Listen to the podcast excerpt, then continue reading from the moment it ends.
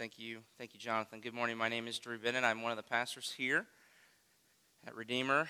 If you've not been with us over the last few weeks, we're in the middle of a series that's going to take us all the way to Easter, which is very, very late this year. Uh, that is, we're journeying uh, with Jesus toward the cross through the Gospel of Matthew. And this week we come to passage in Matthew chapter 26 where Jesus goes to trial uh, before Caiaphas in the council, the Jewish leaders. And so if you have a Bible and you'd like to follow along with us, you can. We'll be reading verses 57 through 68. If you don't have a Bible, don't worry. It's printed for you in your worship folder. It'll also be on the screen behind me. And you can follow along as we read together this morning.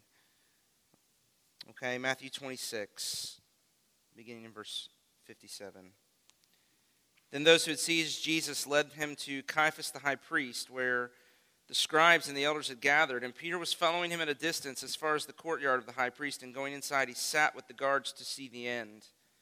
Now the chief priests and the whole council were seeking false testimony against Jesus, that they might put him to death, but they found none, though many false witnesses came forward. At last, two came forward and said, This man said, I am able to destroy the temple of God and to rebuild it in three days. And the high priest stood up and said, Have you no answer to make? What is it that these men testify against you? But Jesus remained silent. And the high priest said to him, I adjure you by the living God, tell us if you are the Christ, the Son of God. And Jesus said to him, You have said so.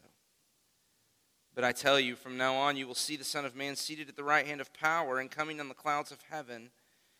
Then the high priest tore his robes and said, He has uttered blasphemy. What further witnesses do we need? You have now heard his blasphemy. What is your judgment? And they answered, He deserves death. Then they spit on his face and struck him. And some slapped him, saying, Prophesy to us, you Christ. Who is it that struck you? This is God's word. We are now in the last hours of Jesus' life. He's been arrested and is been taken before Caiaphas, the high priest of Israel, to be put on trial. Uh, it, it, really is, in many ways, the culmination of something that's been going on, a thread that's kind of been going throughout the Gospel of Matthew, that Jesus, through his life and ministry, um, has met with the disapproval of the religious leaders. They've accused him many times of blasphemy or of violating the law or such things, and have been plotting from very early on how to get rid of him, and they finally found a way to do it. Uh, they found a traitor, Judas, who sold him for 30 pieces and handed him over to him, and now they have gathered to put him on trial and to convict him. So there's just two things this morning that I want us to meditate on from this passage, and they're really just these two these two taglines that I think will be helpful. The first is I want us to see that the passage really is teaching, or we see in the passage anyway, that the innocent is being condemned by the guilty the innocent is being condemned by the guilty that there's really there's there's a great deal of injustice that's happening in this scene. Jesus is being wrongly tried and convicted. And so the innocent are the innocent is being condemned by the guilty. But then the second point that i want to make that we'll ultimately come to is the reason why god would allow the innocent to be condemned by the guilty is that the innocent was being condemned for the guilty. And that's really where the gospel comes in to what is being taught to us through this passage that there's a problem with forgiveness. Uh, that God is at log, loggerheads, and so the only solution is that the innocent would be condemned in the place of or for the guilty. So those are the two points the innocent condemned by the guilty, the innocent condemned for the guilty. Let's just start, if you would, come to the text and let's look uh, about and see just how unjust this whole thing is. Everything about this scene is wrong. And people have written books about this who are lawyers and doctors in jurisprudence and all those kinds of things. We have a few of those in the room. They probably could tell you from a cursory glance at what was recounted here everything, everything about this is shady. Right? The law mandated that a trial like this be held during the day, but this is all happening in the middle of the night. There's a secretive element to it, right? It's happening at Caiaphas' house.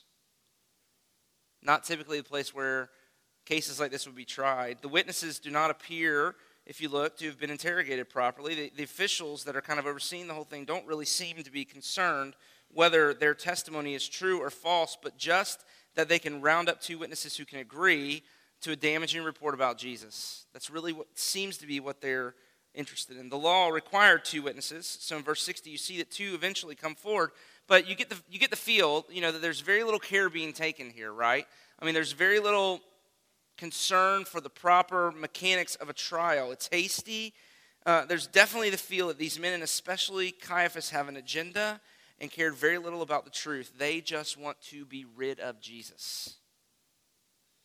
And they saw this as their chance, and they're going to take it. Now, at, at issue, okay, at issue is really Jesus' identity and who he is and who he claims to be. So you'll see if you work through the passage, there are three different messianic titles that are, that are asked of him or that he ascribes to himself here. So this is really what is at issue. Are you the Messiah? Are you the anointed one? Caiaphas says. So the three messianic titles in verse 63, he asks Jesus, Caiaphas says, I adjure you by the living God, tell us if you are the Christ. And that word, Christ, is a Greek word that really is kind of a transliteration of a Hebrew word that really means anointed one. It's, it's a word for being anointed. And in the scriptures, especially in the Jewish nation, the leaders who fulfilled specific roles in the life of the people were anointed. So the prophets were anointed for the prophetic office, the kings were anointed for their kingly work, the priests were anointed to be priests and to carry out that work among the people. But this but all of that gets wrapped up into this idea that in Isaiah as we've been reading that an anointed one capital A would come who would be this special um, messenger and worker of the Lord God who would come as prophet, priest, and king to rule over his people and to bring about the salvation of the earth and the renewal of all things. And Caiaphas wants to know are you that guy? Are you the one that we're all waiting for? Are you the Christ? But look, there's a second title. He says, Are you the Christ? Verse 23, excuse me, verse 63, the Son of God. And don't get tripped up on that. That's not, he's not asking for a claim of divinity the kings were considered the sons of God. He wants to know if Jesus considers himself a king. Are you our king?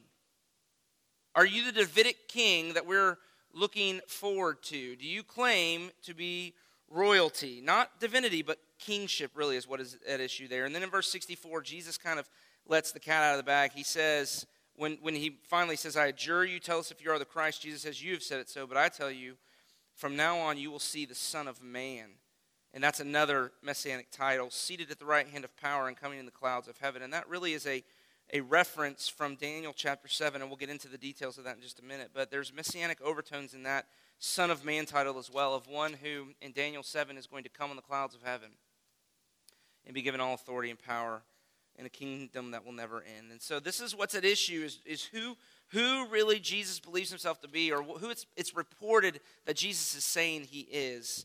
And what we see in verse 65 is that they saw this claim, and especially when Jesus kind of speaks up in verse 64, Caiaphas says, He has uttered blasphemy. And so, really, the charge is this charge of blasphemy. And that's a really important word, it's a really important concept for us to understand. Because in the Bible, to blaspheme meant to make much of yourself, and by making much of yourself, to make little of God, or to put yourself in the place of God, or to make yourself equal with God, or to exalt yourself, and by doing so, you would be demeaning God, not showing him the reverence that is due him. That's the charge. They see Jesus' claim as being the Davidic king, the Son of Man from Daniel 7, as a blasphemous reality. He's making little of God by, in many ways, making himself on par with God. But what's amazing, what's amazing is is if you look closely, and what I think ultimately the passage is trying to teach us is, is that all of the hatred, all of just the stuff that's going on here, they hate him and they they want him dead and they want rid of him. But, but it's not because he's a blasphemer. That's not really at, heart, at the heart of things why they're so upset. They're not so upset and want to be rid of him because he's a blasphemer. They're so upset and they want him dead because they're blasphemers. See, that's what's being revealed in the text. I mean, because, okay, if blasphemy was the only charge against Jesus, then Caiaphas and the council could have dealt with it. They were, they were given the right by their Roman rulers to deal with that sort of religious charge. But if you know the story, you know that as the night progresses, they send Jesus to Pilate, and then he goes to Herod and back to Pilate and all this kind of stuff because they want Pilate to enact the death penalty. They don't just want him punished for blasphemy, they want him dead. Why? I mean, why do they hate him so much? I mean, what, what's really behind all of this that's going on here? All of the injustice and the way they're, they're bending the rules and manipulating the, the circumstances to get their will done. And that's the deeper question the passage invites us to ask. And I think there's a general answer, and then there's a more specific answer, okay? So, the general answer and a more specific answer to why they're so upset. The general answer. In verse 64, Jesus kind of lets the walls down and he makes an incredible claim. He says, I am the Son of Man from Daniel 7. Now, let me just read this prophetic passage from Daniel 7 to you for just a minute. So, Daniel 7 13 and 14, just listen. Here's what the prophet Daniel says I saw in the night visions, and behold, with the clouds of heaven there came one like a son of man. He came to the Ancient of Days, which is the figure of God Most High, and was presented to him. And to him, to the Son of Man, was given dominion and glory and a kingdom that all peoples, nations, and languages should, serve him. For his dominion is an everlasting dominion which shall not pass away, and his kingdom one that shall not be destroyed. Now, when Caiaphas hears Jesus refer to this passage and refer to himself in it, he tears his clothes, which is a physical act of shock and consternation, and he calls it blasphemy because he understands. I mean, he understands very well the implications of Jesus' statement that Jesus, he's, Jesus is saying, I'm not just some political figure who has a, a, a small following. I'm, I'm not just a rabbi with a, with a particular teaching. I am the living God of heaven and earth who possesses all authority and all power. But see, there's, a, there's something specific. There's a specific answer and that is that when Jesus claims to have all authority, he's claiming to have authority over them. I mean, it's right here. It's right here. Look at verse 61 and what the two witnesses claim to have heard Jesus speak. Verse 61 This man said, they say, I'm able to destroy the temple of God and rebuild it in three days. Now, let me ask who's in charge of the temple? Caiaphas. Caiaphas and the council are in charge of the temple. Jesus' statement is clear. He, you know, in fact, in reality, they are they are misquoting him here. He never made that statement, by the way. But the implication of what he's taught over and over again is he's he's been very clear. Jesus has claimed throughout his ministry, excuse me, throughout his ministry to have authority over the temple. Remember what he does when he comes into Jerusalem? Where does he go first? He goes to the temple, and what's he do there? He rearranges the furniture and he says, This is my house. That's why they're so upset. Jesus' presence, his ministry, his teachings is undermining the authority of Caiaphas and the council. They're losing power, they're losing influence, they're losing face. And when Jesus starts messing with the temple, which is the locus of Caiaphas' power and authority, then he has to be done away with. And Caiaphas wants to know. He says, Are you the anointed one? But remember, Caiaphas is high priest he's anointed too. So this is a showdown, isn't it? I mean, there's all kinds of dynamics going on. Caiaphas is high priest because he was because he was established as high priest by the Roman authorities. If you remember in other gospel accounts, when they arrest Jesus, they first take him to Annas' house, who's Caiaphas' father-in-law, who was a, the, the high priest before Caiaphas. And what's fascinating about all of the dynamics of that is in Jewish law, a high priest was high priest until he was until he was, you know, he died. And so, excuse me, wow. I apologize. Annas is still alive, and yet the Romans have taken away authority from him and given it to Caiaphas. So here's Caiaphas, who's acting as high priest, even though he doesn't have the authority of the high priest in the sight of the Jewish people. And so when they arrest him, they even take him to Annas first. So there's all these political dynamics going on that Caiaphas is in the middle of, and it's just swirling around him. And he wants to know, are you the anointed one? Because, buddy, I'm I'm the anointed one too. And so this is a showdown, and the showdown is really about who's the boss. Is Caiaphas the boss of Jesus? Is Jesus the boss of Caiaphas? Who really has power over the other? That's what Caiaphas wants to know. Now, I really believe that the clue to understanding all that's happening in these verses, for me anyway, and applying them to our lives, is Peter's interpretation of them in Acts chapter 4, which is our call to worship, which is why I put it in there for you. So if you want to look at that, you can. But in those verses, when Peter talks about kind of the, the, the events that we're looking at here in Matthew 26, he quotes Psalm 2, which just reads like this Why do the nations rage and the peoples plot in vain? They take counsel together against the Lord and against his anointed, saying, Let us burst their bonds apart and cast away their cords from us. Now let's slow down for just a minute and look at this. This picture that the psalmist in Psalm 2 is trying to paint for us, which Peter quotes, is the earthly kings and rulers taking war counsel together to, to determine how to overthrow God, to unshackle themselves, is the kind of the metaphor that, that he uses, to unshackle themselves from his rule and his control and his authority and to set themselves up in his place. So, what the psalmist is trying to get us to see is that the characterizations of the nations here in Psalm 2 is really just a picture of every human heart. That this is your heart and mine. The psalm says that the, the nations of the earth, they rage. There's rage, which is a violent, uncontrollable anger. In other words, the psalmist is trying to help us see that there's something inside of us we hate. We, every single one of us, we hate the idea that God is calling the shots, that He has every right to stand over us and to tell us what to do and not to do. And we will stop at nothing to overthrow him. We rage, we plot, we counsel together to get out from underneath his authority.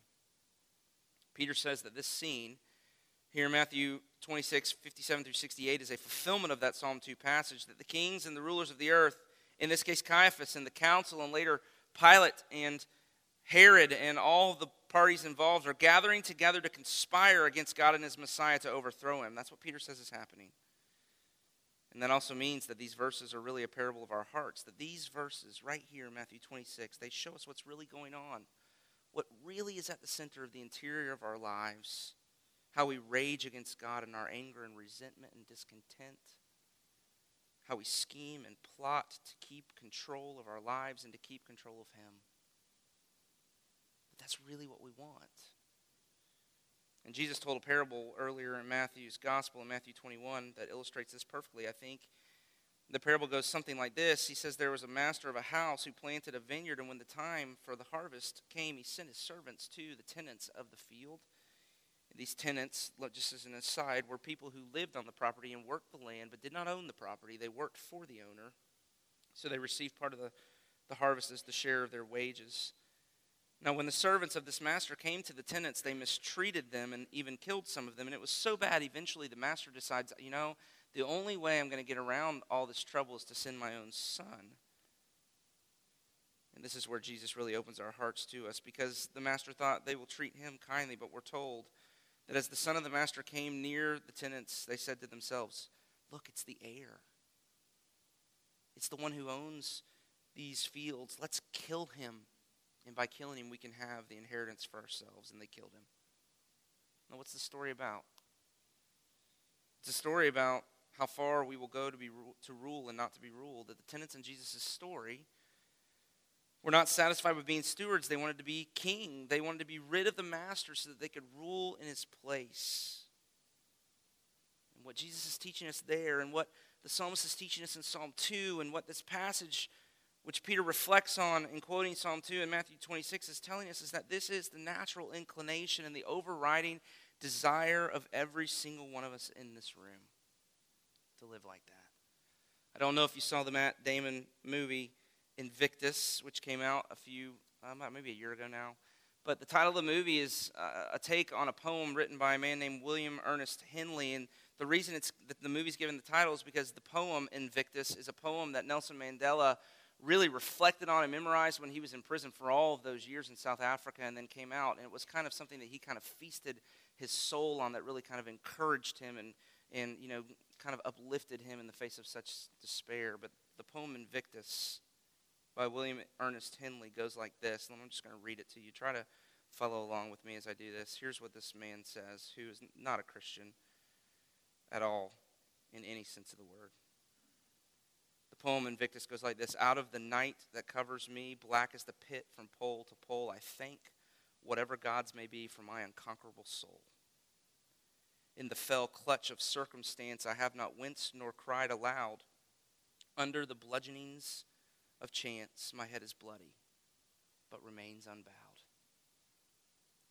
Beyond this place of wrath and tears looms but the horror of the shade. He's talking about eternity now and yet the menace of the years finds and shall find me unafraid. Listen, he says, It matters not how straight the gate, how charged with punishments the scroll. He's talking about the day of judgment. It matters not how straight the gate, how charged with punishments the scroll. I am the master of my fate. I am the captain of my soul. I mean, we read that together in our preaching meeting this week, and we just said, wow, wow. Right? I don't know whatever gods are out there. You know, it doesn't really matter anyway. They have no claim on me. I'm unconquerable. I mean, look at all the bad things that have happened in my life, the bludgeonings of chance that have bloodied me, but I can tell you my head may be bloody, but it's still unbowed. You've not gotten the best of me. I'm the master of my fate. I'm the captain of my soul. I call the shots, not you, not anybody else, me. And if ever this is threatened, watch the violence and the raging and the plotting to keep control. I think we've been memorizing this in Romans 8, if you've been memorizing with us together, where Paul says in Romans 8, the mind that is set on the flesh is hostile to God. It does not submit to God's law. Indeed, it cannot. Right? There's hostility. You don't know me. You don't, you don't tell me what to do. I tell me what to do. And the irony is, is we applaud people like the poem Invictus describes. And we go to the movies and we watch their stories and we just marvel at, at the, the, the human spirit and the will that's there. You know, we just marvel at that. But what the Bible would teach us that, that is that this obstinacy, excuse me, this obstinacy of heart that's described by that man, this unconquerable soul, this obstinacy of heart, unwilling to bend the knee, that it's the cause of everything that's wrong in the world. That our unrelenting insistence on, be, on being the ones who are calling the shots, that that's what's gotten us into so much trouble. And that's what makes Jesus so different from us. You see, you don't see that. You don't see any of that in him. He's the God of heaven the exalted king of the universe, and you would, you would never hear those words coming out of his mouth I am the master of my fate, I am the captain of my soul. Never would. He, he, he doesn't live that way. He's the exact opposite of that. And so, what we see in this passage is we're the blasphemers, not Jesus. We're the ones who exalt ourselves above God and try to rule him. Caiaphas and the council aren't upset because Jesus is a blasphemer who's claiming to have a divine authority. They're upset because they're blasphemers and Jesus is thwarting their godlike ambitions. and he's being unjustly condemned. I mean, the evidence does not condemn him. Their hatred and their desire to be rid of him caused them to manipulate the evidence. Their minds are already made up. There's absolutely, I mean, look, there's absolutely no objectivity on their part here. They hate him. They spit on him and treat him like a human pinata because they can't bear the thought of being ruled by him. That's what's going on here. And so I just want to apply this. Okay? I, want to apply this in two different directions. First, a word to, to non Christians. If you're here and you're not a Christian or you're thinking about what you know you're, you're kind of counting the cost of christianity i want to ask do you know that in your heart you want to be rid of jesus too do you realize that you hate the idea of him having authority over you and telling you what to do and what not to do in your heart you're raging and plotting how to overthrow him and it's quite a problem to have because no matter how hard you might try to deny the reality there's something inside of you if you listen closely that knows it's true that in the fleeting moments before you fall asleep at night it's there God really does own me, and I really have to give an account to Him, and I really must bow my knee to Him. And if you're deciding whether or not to become a Christian, the problem is not the evidence. you don't need more information. The problem is not the evidence, the problem is your rebel heart. And I remember when Sarah, my youngest, who, when she was born, Ashley claims in the hospital, she said, This child is different than all the rest. And I remember when she was a little, a little I mean, one or something, and we were trying to teach her to, it was as if literally the hinge on her neck that went this way did not. Uh, worked properly or she came out of the womb with some defect. Because she could very, I mean, this worked, right? Sarah, eat your vegetables. Sarah, and, and it really became, do you remember, it really became an issue of, of parenting and having to parent her. I mean, literally, it was almost as if you had to take her head and nod it for her because she could not do it. Sarah, you will go to your room right now, right? It's, I mean, all of a sudden her neck became jelly because she could not, she just refused. And that's a picture of your heart and mind. But a word to Christians too. As you wrestle through the process of sanctification, right? As God begins to continue the work, in other words, of, of making you more and more like Jesus, as you think, if you're here and you follow Jesus and you've made a commitment to trust Him and rest in Him and follow Him, where are you raging? I mean, as you come here week after week and we talk through the scriptures together, I just wonder what's the issue in your life, you know, as we talk through the Bible, that it's like, you know, when you go to the doctor and the doctor hits the nerve. Right? Where and where's the raging and the plotting? No, I'm not. No, you can. No, no, that's not. Nope, that's not. Nope, we're not talking about that. Nope. Because you see, the way Jesus completes the work of sanctification is to subdue you to himself and to rule you. That's what the Catechism teaches, and that's what he's going to do. Now, I've got to finish quickly, but I want us to see that Luke in Acts 4 says that all of this happened because God planned it. If you look there closely in verse 28, it says that he predestined it to take place and his hand accomplished it. In other words, not only did God allow this to happen, he planned it. In all of their raging and plotting, the religious leaders in Israel and Pilate and the whole bunch were just accomplishing what God had purposed from all eternity to happen. So, why would God do that? Why would God allow Jesus to be treated like this? Why would He actively orchestrate that Jesus be unjustly tried and condemned, the innocent condemned by the guilty? And there's only one reason, and that is that the innocent was condemned by the guilty because the innocent was being condemned for the guilty. Jesus was unjustly condemned. There was no evidence to support his condemnation and overwhelming evidence to support his acquittal. I mean, this charge of blasphemy, he, he wasn't the blasphemer. The religious leaders were, and you and I are, yet the innocent was condemned as guilty so that the guilty could be declared innocent. See, that's what's going on here.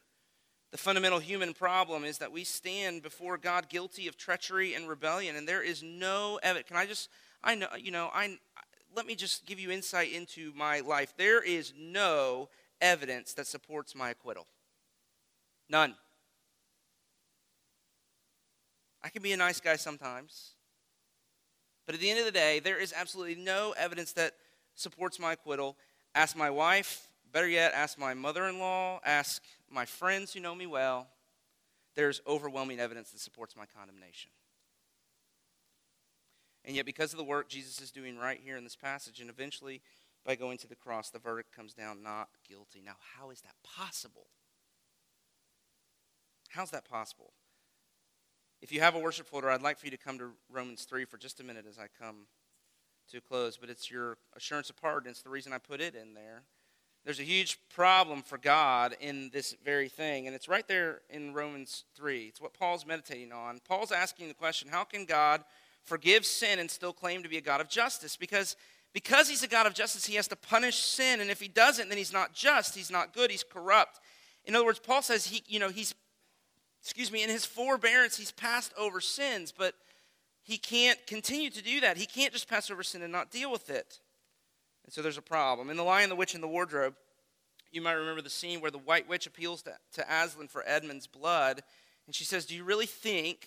They, they begin, you know, she says, I'm going to take him. And then so they pull out their swords. Whoop, they pull out their swords and they kind of get ready for battle. And she says, Do you really think that your master can rob me of my rights by mere force? He knows the deeper magic better than I do. He knows, unless I have blood, as the law says, all Narnia will be overturned and perish. Now, what C.S. Lewis is getting at is that no matter how much God loves, he can't just overlook sin. It would be criminal. And so God has a dilemma. He has a big dilemma. He loves us, and he wants to be reconciled to us, but he's also just, and his justice demands that he condemn us and carry out his sentence of death upon us. And this is exactly what Paul's wrestling with in Romans 3.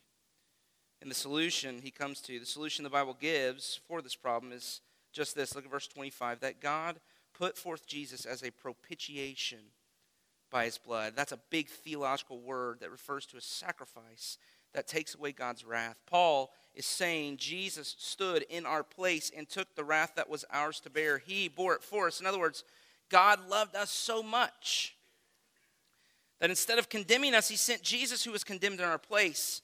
Get this, this is the gospel. Jesus got what we deserve so that we might get what he deserves. Jesus was innocent, yet was condemned so that we who are guilty might be forgiven and welcomed into God's family.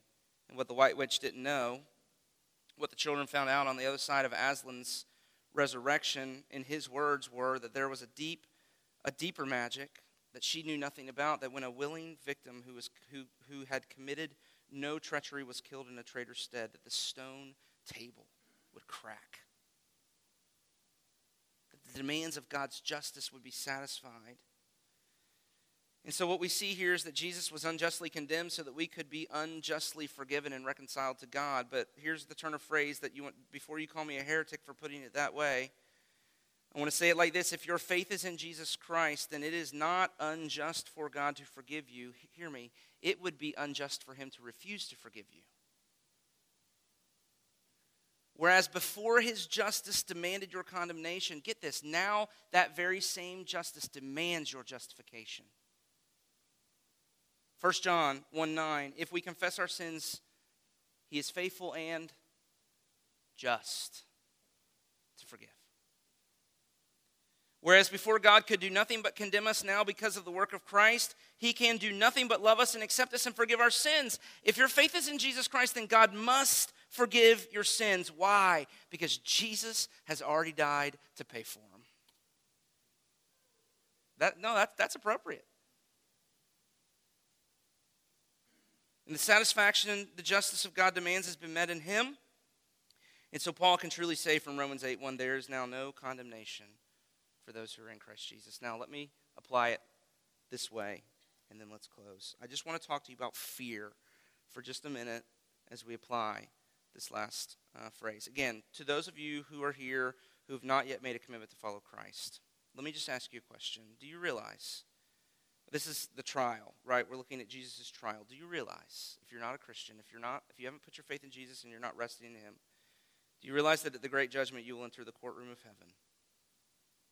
Do you realize that your destiny is an appearance before the judge of the universe? And I want to ask you diagnostic to kind of get behind that to see to help you answer that question.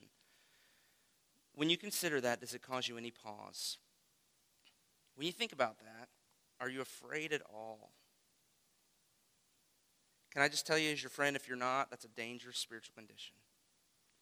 Earlier in Matthew, Jesus said in verse 28 of chapter 10, Don't fear those who kill the body but cannot kill the soul. Rather, fear him who can destroy both the body and the soul in hell. The Bible is very clear that it is necessary and appropriate that we fear God. We should be afraid of the threat of God's wrath against our sin. And if you're not in Christ and you stand outside of him, if you're not afraid, if the thought of standing before God doesn't cause you to lose sleep, be careful. But to Christians, to those of you who have professed your faith in Christ and are following Him, let me ask you a question. Do you, the exact opposite. See, if you come into faith in Christ, do you, Christian, realize that you're out of the courtroom? Or do you still live every single day as if you're still in the courtroom? You're on trial, there's prosecution, and there's the defense, and everything you do, you're stamping evidence for the prosecution or evidence for the defense. And some days you're winning, and some days you're losing. You're living in that sense as if your performance leads to the verdict. And let me ask you a diagnostic question. Let me just ask you a diagnostic question so you can answer that question that I just asked. Do you, Christian, do you live with an overriding sense of fear or insecurity or anxiety? It depends on the translation, but it's something like 12 or 13 times in the 14 chapters we just finished reading in Isaiah 40 through 54, God says, Don't be afraid. Don't be afraid. Don't fear. Don't be afraid. So we've got to ask where does all the fear and the anxiety come from? And if you boil it down and get behind the issues to the real issue, it all really comes down to this it's a question of is God really for me? I was talking to a friend of mine who is a pastor recently who's thinking about leaving his job and going to another church, but he's afraid. He's so afraid. He's scared to death. You know, will his house sell? Will his wife and his kids thrive in the new city? It, you know, it, is everything going to work out exactly the way it needs to? And he's just so anxious. He he need he wants there to be a plan. He wants to every little detail to be worked out so that he didn't have to live on faith. And when I pressed him about it, we were together recently, and he admitted, I you know, I really, I really, I realize I just really don't trust God. You know, I was talking to one of the ladies going on the mission trip to Nicaragua a couple weeks ago, and she was just expressing being very, just really struggling with anxiety and fear. And I was just asking her questions. And she began talking about all the things that made her nervous. You know, what if somebody got sick and they had to go to the hospital? You know, they don't speak English in those hospitals. You know, right? You know, would it be a nice hospital? Would it be sterile? You know, and on and on. You know, you can just go to the bottom of these things, and if you look deep enough, the real issue is unbelief. You know, we don't know God's for us. We don't believe He's good and that He loves us and He'll take care of us. And so, John Owen, a Puritan pastor and theologian, has this great sentence, and I'd say this in closing that he says, Although the great the greatest difficulty in the Christian life is believing that the Father loves you, you commit your greatest sin by not believing that He really does love you. I mean, why is it so hard to believe that God loves you? Because there's so little evidence that supports your acquittal and so much evidence that demands your condemnation. But do you see what's behind your calculation? You still believe that your performance leads to the verdict, but the gospel is the exact opposite. The verdict comes first. And if your faith is in Jesus, you can be confident of God's love because it doesn't depend upon your performance. You're out of the courtroom. You're not on trial anymore because Jesus went to trial. He was innocent and yet was condemned so that those of us who were guilty could be accepted and approved. And that's why John Owen says it's a great sin to not rest and receive. Rest and receive. Rest in the love that God has for you in Jesus. It's unbelief, and we need to repent of it. And so if you're a Christian, don't be afraid. Look at Jesus. Look at him here. They're spitting in his face and hitting him. Why would God permit himself to suffer such incredible heartbreak? Why? There's only one reason, and that is that the greater agony was the thought of having to live without you and me. I mean, that's the truth of God's love. And so let's pray that together this morning. Lord Jesus, we stand amazed that you who deserved worship was despised and rejected. You who were guilty of nothing, you were declared guilty so that we who have no claim on innocence could be made righteous, that we could have the verdict of not guilty passed over our lives, and that we could be received and welcomed into your family. Lord, help us. Help us to grasp the things that we dare to claim to be true. And help us to sing now out of an overflow of joy that you might be glorified in our worship, that you might be glorified in our resting. We pray these things in your name. Amen. Amen. Amen. Two things for you that are happening right after the service. The first is if you're excited or interested in going to Nicaragua conference room, Jonathan, right? Right through this door, there's a conference room. Meet him in there. The other thing is, is we're doing a community garden together as a church. We've already cleared the land. It's out here. And if you're at all interested in doing that with us, you need to meet with Carrie Katie out there by the garden for a few minutes uh, after the service. So be aware of those two things, okay? Now, the gavel of God's justice came down on Jesus declaring the innocent guilty, so that now I can raise my hands over the guilty and dare to say uh, that God promises in this benediction to be for us and to bless us. And so receive it. May the Lord bless you and keep you. May the Lord make his face shine upon you, be gracious to you. May he turn his face towards you and give you his peace, both now and forevermore. Amen. Go in his peace.